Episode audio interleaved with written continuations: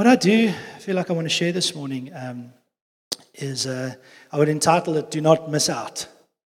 Do Not Miss Out. Um, and I think there is something of that, that like there's almost this danger that we get stuck into a specific way or specific perception of something, and we are, we're in danger actually of missing out when that happens.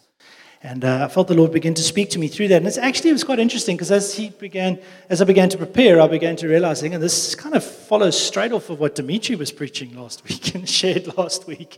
And he kind of took us into, into Acts as Jesus went up. He said, they, they, what did he say? They, they looked, they longed, and they lived, right? I think that was it. Eh? They gazed, and there was a sense of anticipation. And then I want to I want to take us into Acts 2 1 to 22. It's just after that, actually. Um, it's just after Jesus has gone up into heaven and what actually happens in that. And I want to maybe read Acts 2, um, so Acts 2 1 to 22. And then we're going to talk a little bit about it. And I just pull out some things what I feel the Lord is. Because I do feel like He wants to prepare us for something. But we got to, He wants to, the word of God is almost inoculate us against unbelief and like uh, this, yeah, those, those type of things. So let's, let's jump into that. Acts 2, 1 to 22. It's quite a long portion of scripture, but I'm going to give us, it gives a great context in it. So when the day of Pentecost arrived, they, they were all together in one place. And suddenly there came from heaven the sound like a mighty rushing wind, and it filled their entire house where they were sitting. Now, Jeff was playing around. He didn't if you know that that was my exact scripture. But that was like, imagine that. Like they were all together in one place and the sound of rushing wind. And divided tongues as a fire appeared on them and rested on each of them. And they were all filled with the Holy Spirit and began to speak in other tongues as the Spirit gave them utterance. Now there were dwelling in Jerusalem Jews, devout men from every nation under heaven. And it and at this sound, the multitude came together. So they all came together at the sound of the rushing wind and obviously the spectacle of what was happening. And they were bewildered because each was hearing them speak in his own language. And they were amazed and astonished, saying, Are not all these who are speaking Galileans? Because these are pretty simple guys, right? They weren't well educated, they weren't um, um, fluent in speech, they were just very think they were pretty rough guys, most of them, actually. And now that you've got educated people from all over the world going like, you know, they're speaking in our language. Um, Parth, uh, Parthians, Medes, Elamites, residents of Mesopotamia, Judea, Cappadocia, Pontus, and Asia, um, Phrygia, Pamphylia, Egypt, and the parts of Libya belonging to the Cyrenes, um, a visitor from Rome, both Jews and proselytes, Cretans and uh, Arabians. Um, we hear them telling in our own tongues the mighty works of God. And we were all amazed and perplexed, saying to one another, What does this mean? But others, mocking, said, They are filled with new wine. And then Peter goes on to say, But Peter stands up and he says, with 11, with the 11, he lifted up his voice and addressed them. He said, Men of Judea and all who dwell in Jerusalem, let this be known to you to give ear to my words. For these people are not drunk, as you suppose, since it is only the third hour of the day. But this is what was uttered through the prophet Joel. And in the last days it shall be, God declares, that I will pour out my spirit on all flesh. And your sons and your daughters shall prophesy, and your young men shall see visions, your old men shall dream dreams, even on your male servants and female servants. In those days I will pour out my spirit, and they shall prophesy. And I will show wonders in the heavens above, and signs on the earth below blood and fire, vapor of smoke. The sun shall be turned to darkness, and the moon to blood, before the day of the Lord comes, the great and magnificent day. And it shall come to pass that everyone who calls upon the name of the Lord shall be saved. Men of Israel, hear these words Jesus of Nazareth, a man attested to you by God with mighty works and wonders and signs that God did through him in your midst, as you yourselves knew. I love that. It's, I just want to sketch a little bit of the context of that. Imagine this, right? We go right to the beginning. It says they were all gathered together in one place. And it says their entire house. And I often used to think, I'm not this, I mean, this isn't a fact, but I used to think they were gathered in like the upper room. Um, but actually, I've, I've been to, to Jerusalem. I've stood in the temple, and that house, that word house there in the Greek is actually, it's oikon. and it's often used and referred to as the house of God. Interesting. And I, when you put the picture in context, understand multitudes of people. How could there be multitudes in a little upper room? Like, and, and it was a time of Pentecost or Shavuot. And um, all the people from all over the country had come together. So, like, Jerusalem is bustling.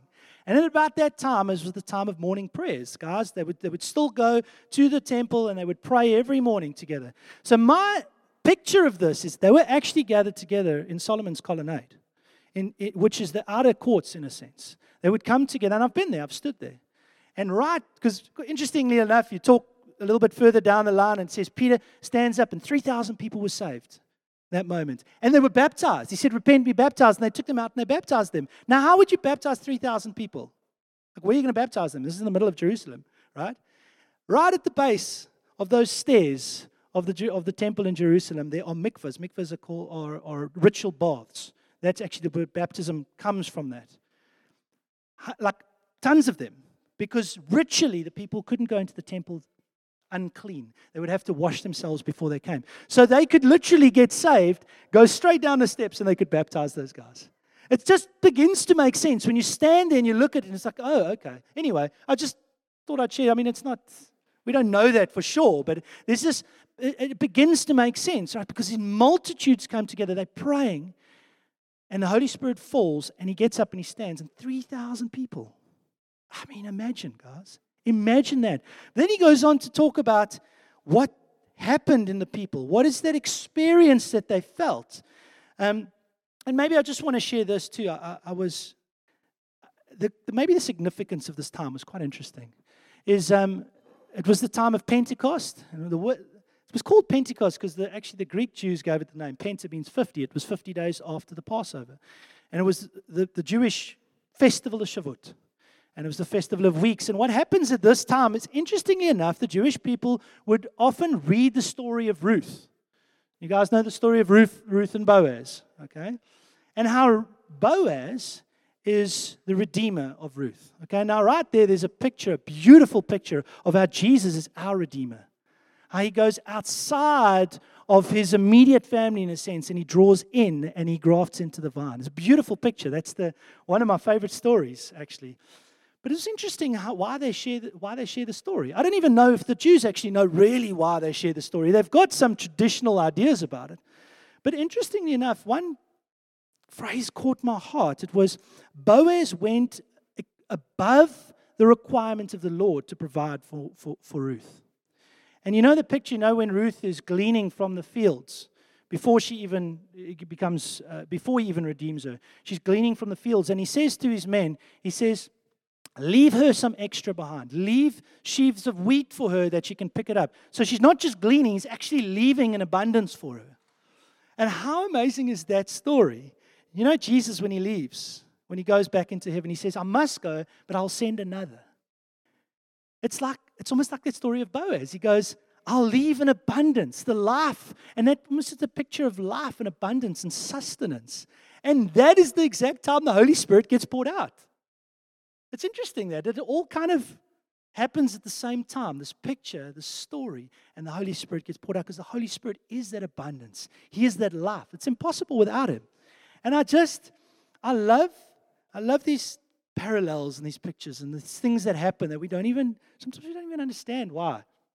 Um, but in that story, let me, sorry, I forgot to put my, could be here all day talking about these things. But the, for me, what really stood out in this thing is we are living in a time, a Joel like time, actually. And I've read into this, and like the, the, the prophecies of Joel, you can kind of you can pin them to Jesus dying, you know, just before Jesus coming up. But the nature, again, it's what, what Etienne was saying, it's not exactly always as it seems. Sometimes these prophecies are they cyclic, they're kind of they're ongoing. They kind of happen. It's a bigger picture that has been prophesied, a bigger picture that has been, eh, been shown here. And the time then, he says, we, this, is the, this is that.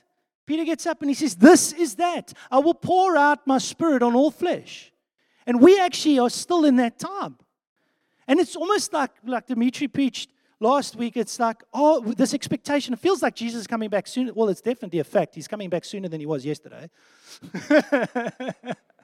Amen. Yeah. But there is this urgency that seems to be building. And I think there, there's that, like, it almost felt like just before he came back, like, read the signs of the times, as even um, Haman was saying. Like, and I think there's this, this urgency, this urgency in us for that. And I lost my train of thought now. So we're living in a Joel like time. Um, and what do we see? He says, I'll pour out my spirit upon all flesh. And I was actually chatting with, with Chris. He's, I know this has been on his heart. He's been spending so much time in Joel, and he's just like, this is, this is a story of revival, actually. And it really it is. It really is, because revival comes to his people through that. Whether they get taken back into Jerusalem, whether, whether it's just before Jesus comes and then just after Jesus. And now we're in that same story. And um, maybe I want to bounce, just bounce back a little bit as we go back into that story of Acts. Because it's His Spirit is freely poured out. But what happens when that happens? What happens when the Spirit of God is, is poured out? Like, and I think that is what I want to talk to us a little bit about today because I think we were talking about, we are praying about outside, even outside just before the meeting. You know, we hear about what's happening in the States. We come often with an idea of what God's, what it's going to look like, an idea of what it may look like, or a hope even in our hearts for what we think it's going to look like. But I almost, I want to prepare us, uh, first of all, I just want to dismantle that because we don't know. We just don't know. So I want to dismantle that, but also move us because this is what it says. The people were amazed, they were perplexed, and some even mocked. And our, my hope is that some of us that we may, we're all in the danger of this. I mean, Brian even said it like, you know, you, our first thought of what's happening in the States could be judgment. So is are we, are we, that's mocking actually. And I hope that as we look at some of these things, that the Lord can move us from mocking maybe perplexed is okay because you're not quite sure, but amazed actually, amazed and thankful and grateful for what He's doing. Because some of you guys, I know some of you guys have been around for a long time. Who was around in the, the 90s when the outpouring of the Holy Spirit happened? And I know we were talking about some people with gold teeth and dust on their gold dust on their hands and that type of thing. Some guys were there when that happened, and some wild stuff went down. Eh? I don't even want to ask Jeff to get started on that. but some of us have not have only been saved a couple of months, maybe. And we have no framework for that even. It might be quite scary if something like that had to happen. Like, whoa. So I'm wanting to actually speak to us on all levels, actually. Those who have experienced it, because maybe I can give you, give you some tools to help if things do get wild that you've got some tools, or when they get well, that you've got some tools to help disciple those into it. Show them in the Bible. And for those of you that maybe have no framework for this thing, so maybe I can even ground you now a little bit just in the, the, the wildness of God sometimes, how He does some things sometimes, but to actually remove that perception, that preconceived perception. Does that make sense? Because we're, remember, we, we talk about it, we're a family, we're moving forward together. All of us are in this together, and we all want to move forward together in Him. We don't want to get like offended and, and, and run. We don't want to have an, we, don't, we, we need to have an understanding for these things together as we move forward and a freedom to talk about them and speak. Is that all right? Right. See, those who mocked missed it. And this is, this is so interesting for me. Just like the Jews missed Jesus. It's quite interesting. It's just after Jesus died on the cross. But Jesus, they expected Jesus to come as the militant Messiah, him who would overthrow the government. He did overthrow the government, just not the government of this world. You understand? They were looking through a different lens. They were looking with expectation of a preconceived idea of what it would look like. It didn't happen that way, and they missed it. They missed him. And I hope that we are not a people that miss it. I, I'm, I was, we were praying earlier, and I just had the sense, like, Lord, well, I don't want to miss it. I don't let us not be a people that miss it. I don't want to be the one. It speaks about in Revelations of he stands at the door and he knocks. That's talking about the church. The Spirit of God is standing at the door and He's knocking. He's wanting to come into the church. But those who lead the church keep the door closed and they keep the Spirit of God out. I don't want to be that guy. I don't want to be keeping the Spirit of God out of this. So I'm just like, Lord, come. I don't know how it's going to look, but we've got to hold these things lightly. And uh, so maybe it was quite interesting. We've mentioned a few times what's happening in, in the States at the moment in Asbury. Is it As? How do you say it? Asbury? And I listened to a testimony of a young guy. And uh, he comes there, he's quite a charismatic young guy, and he's sharing. And he, um, he comes, he said it was quite interesting. He walked in there, and his expectation of what revival was going to look like was not met at all. He looks around, and he's like, you know, what, what is, what, you know, what is, nothing's happening. It's like, anyway, so he goes, he goes, and, and he feels the Lord call him to the front. He goes to the front, and he starts worshiping, and then he, he feels the Lord says, Look to your left, look to your right. And he begins to show him a young man, pray, an old man praying for a young guy, a lady praying for another, like just the interaction in the saints, the hunger. And he says, Revival. And it was, loved, I loved what he said. He said, Revival is hungry people coming. Huh? Because what is revival actually? Revival is, let's, let's talk about it in the very practical sense of things. If your body is not nourished, if you're hungry, you want, you go somewhere to eat, right? I said, we were praying earlier, I said, if you're thirsty and there's a glass of water on the tap, a, uh, uh, a glass of water on the counter, like, it's just stupid to look at it. It's not going to, you want to go and you want to drink. And it's, it's call, there seems to be the, the, the, Spirit of the Lord is calling people in. It's very different. I even looked at it. I'm just being honest with you. I even looked at it and I said, well, that kind of looks like a tame gathering.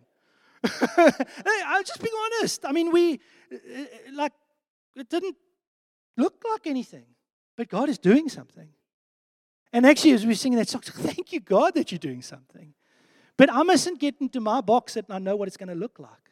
It might look I'm trusting He's going to do something yeah, in us. And, but we need to get out of our preconceived ideas. I don't know what it's going to look like. Might look like it, might not. But I do want to cover some of the things that maybe can happen when the Holy Spirit falls, that we're not all freaked out and run out the back door. because, and I'll give you this example, this story maybe. We had an elders meeting this last week, and we were actually talking about some of these things. And Luke, you guys know Luke from City Bowl, leads the City Bowl congregation. And uh, one of the a lady gets up in their meeting and she felt like she had a word, and well, it was elder's wife. Elder's wife gets up. She felt like she had a word, and uh, she starts sharing. And all of a sudden, while she's sharing, she shrieks and she hits the ground. Now, I mean, if you've been saved a week or two, like that's freaky. I mean, actually, you don't even have to be saved a week or two. You can still. I mean, Luke was sitting there going, "Is this a demon? Is this the Lord? what is, what is going on?" Like, and, and he, in that moment, he realized he had to get up and he had to help the congregation understand what was going on. Because some people in that moment could get so freaked out that they don't understand and they, clo- they actually close their hearts off. They withdraw themselves and they're gone. It's, it's all in the Bible. Like we can, but we need to sometimes give just we need to give a theology for what happens and why it happens. We need to have an understanding for these things. Make, making, am I making sense? So, in a sense, I'm, I'm, I'm, I'm wanting to do that in, in, a sen- in a way with us, that we do have an understanding for these things. And, and it's not a, yeah. So, let's have a look. Sometimes, what happens when the Holy Spirit rocks up? Let it, so, I said this let it be said there are going to be questions, right? What are those questions going to be? Is it God? Is it demonic? Or is it the flesh? Is it man?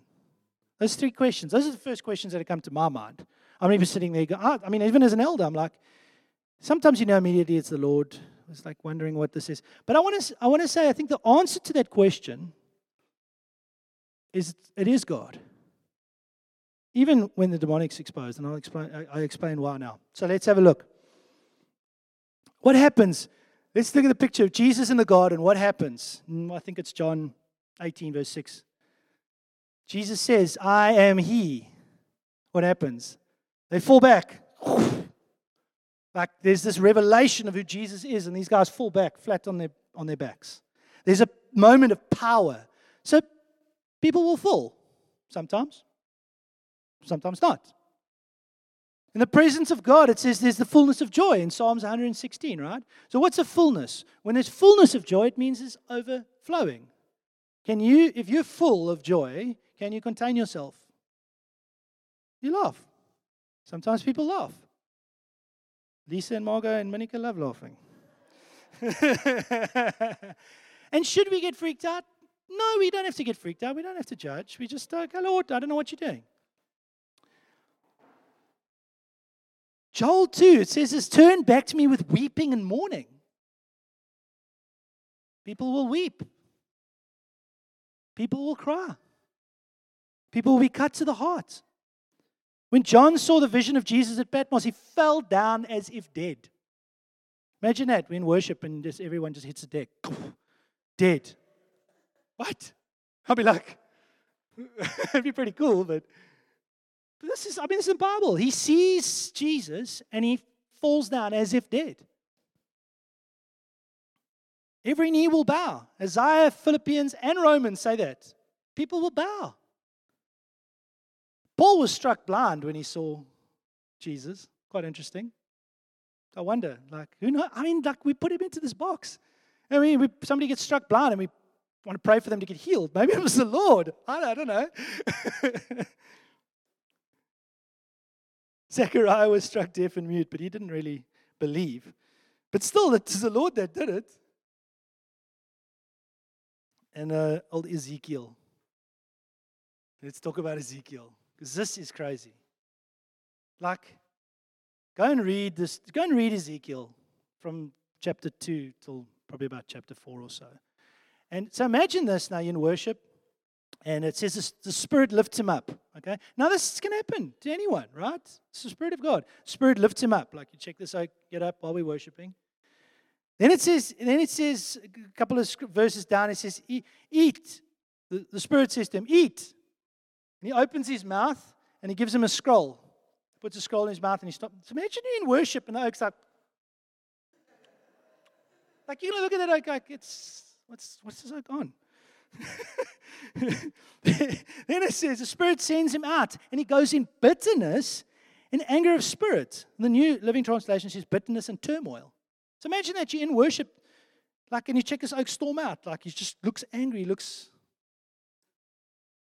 The deacon, oh, good deacon will chase them. No, you're right, you're right.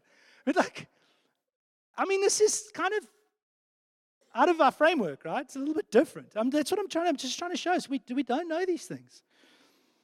Then he goes and sits with the exiles for seven days, overwhelmed.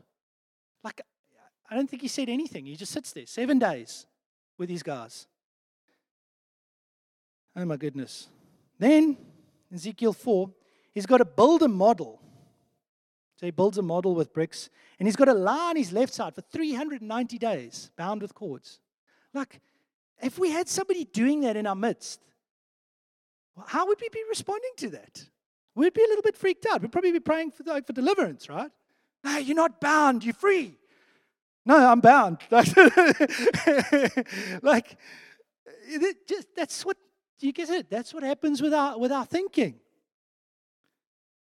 Oh my goodness. Then he gets that, that's the lie on the right side for 40 days.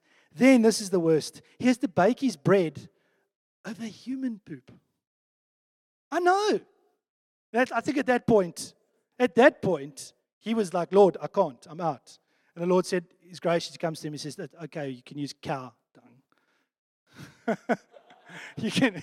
So now this guy's got to bake his bread on. I mean, guys, if we had somebody in our midst that was telling us this and doing this, how would we be like responding? Like, is this the Lord?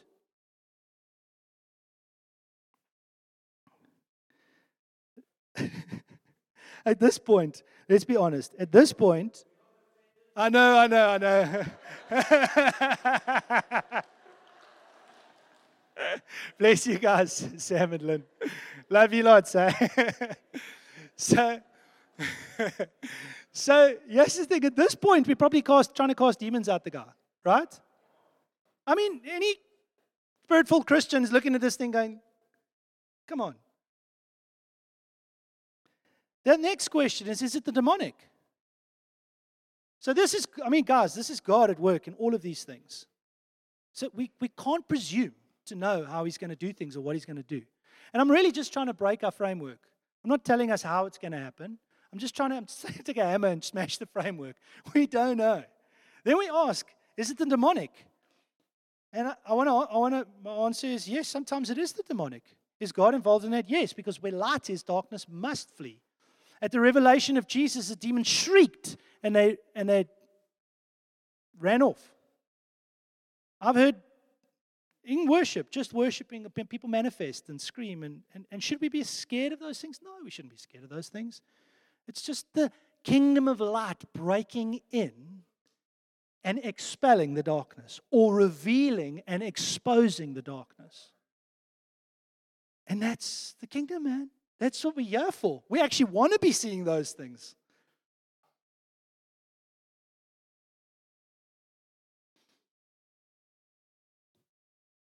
Good question, because that was uh, Luke had to explain that with his guys, because he acted. I think it was a bit of a demonic manifestation. Good question.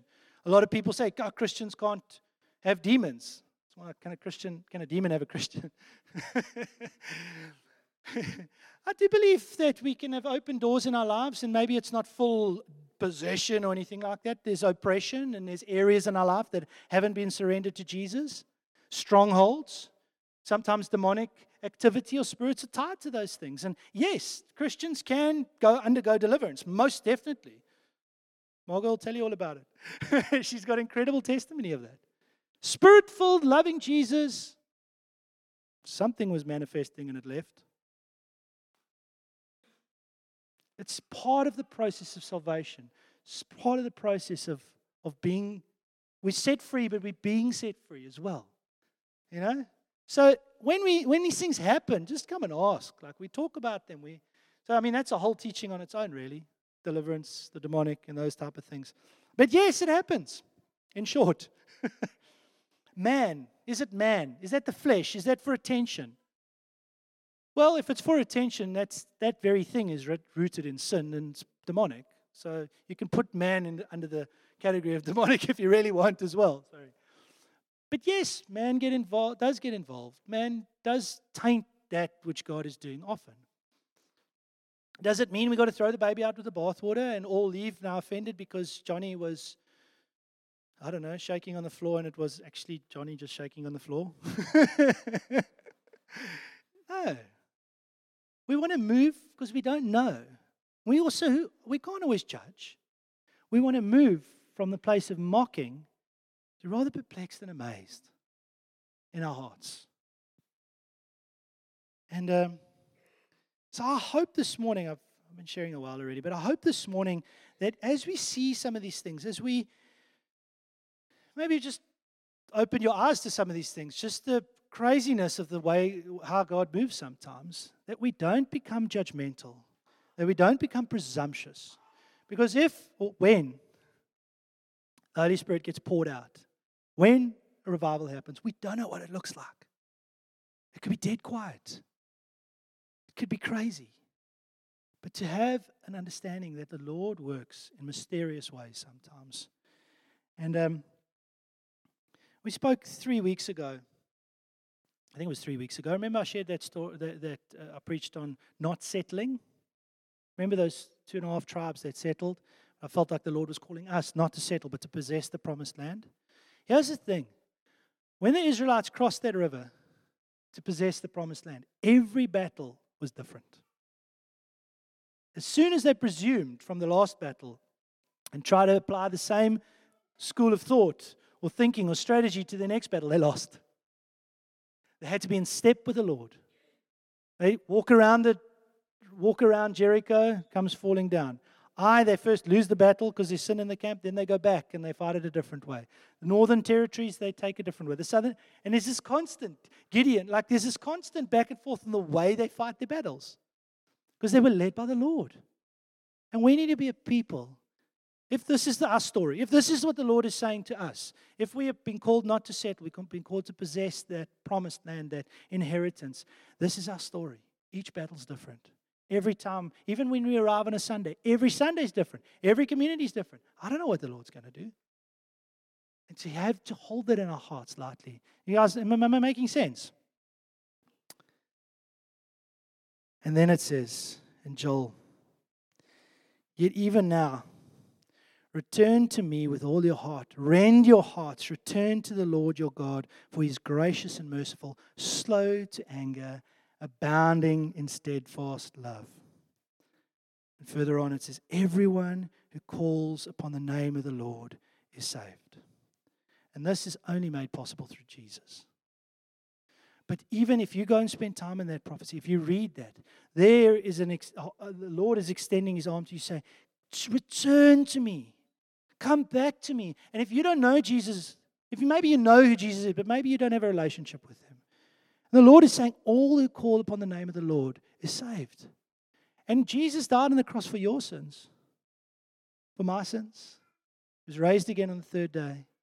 And now, because of that, we have an eternal existence, an eternal life with God the Father in heaven and Jesus. How amazing is that? And, and for us, really, the, first of all, we need to have an understanding is if no one here this morning has a relationship with Jesus, there's an opportunity. The Lord is going, Return to me, return to me. Call on my name and you will be saved. He's standing with his outstretched arm saying, Come, I love you. My love endures forever. My goodness and my kindness are drawing you in. And if that's you this morning, I'd love to pray with you later. I'd love you just to come, maybe come and speak to me afterwards. I'm not going to ask you to respond right now. I'm going to ask you to come and speak to me after the service. Sometimes I ask you guys to respond immediately, but actually, I'm going to ask you later. Maybe just come and chat with me or Jeff or just one of the elders. Because today, he wants to start a relationship with you. But maybe for the rest of us, if we feel like what Brian, there was something on what Brian said, if we feel like our hearts have maybe become cynical, maybe hardened. We've allowed them to drift a little bit. And even towards the moving of the Holy Spirit or what happens, or we've become a little bit, dis, not disconnected, but a little bit standoffish. The Lord is saying, Return to me. Return to me. Maybe you've been hurt. And He's just saying, Return to me because His love endures forever. He will heal you. And maybe this morning I'm going to ask us if we can maybe all stand and we can just pray together.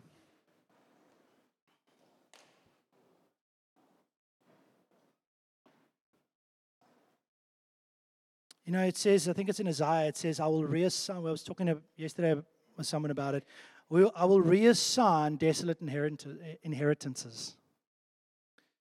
And I do believe we can walk we can walk out of that thing and lose that. But God, He can reassign those things. If we soften our heart and return to Him, He'll give back those inheritances. And I, I feel if the, for this morning, if there's anyone here that you felt like you've withdrawn your heart, if you felt like you've hardened your heart, you maybe become a bit cynical. And the Lord this morning is wanting to extend grace to you and say, I will reassign your inheritance to you. Because I have a plan and purpose for you. I have an inheritance for you. So, Father, I thank you for your goodness. I thank you that your love endures. Holy Spirit, I ask that you would just come and speak to hearts right now. If there are hearts that have been hardened, become cynical, judgmental towards the way you may do things, or Lord, I pray that you would come and tear down our presumptuous ideas or preconceived ideas, Lord Jesus. Lord, that we would be a people that actually we hold everything loosely, so loosely, Lord. We come with open hands, humble, low, going, Lord, do only that which you can do in the way you want to do it. We don't presume to know how that's going to look. But Lord, we desire to see your will done, your kingdom built, your spirit poured out, people coming to know you, Jesus. People taken out of the darkness and thrust into your marvelous light. Would you do that, Lord? Lord, I pray that you would come and do an incredible work. You would pour out your spirit, Lord. I pray for testimonies, Lord Jesus. I pray they would continue just to keep coming, keep coming, keep coming, Lord, of just what you're doing and how you're doing these things, Lord God. But that we would not fall into the trap of becoming stuck on one way. There is only one way to, to God, and that's through Jesus Christ. But Lord, the way you do things sometimes looks different. The way you work things out sometimes look different. So would you come even right now and speak to our hearts? Speak to our hearts.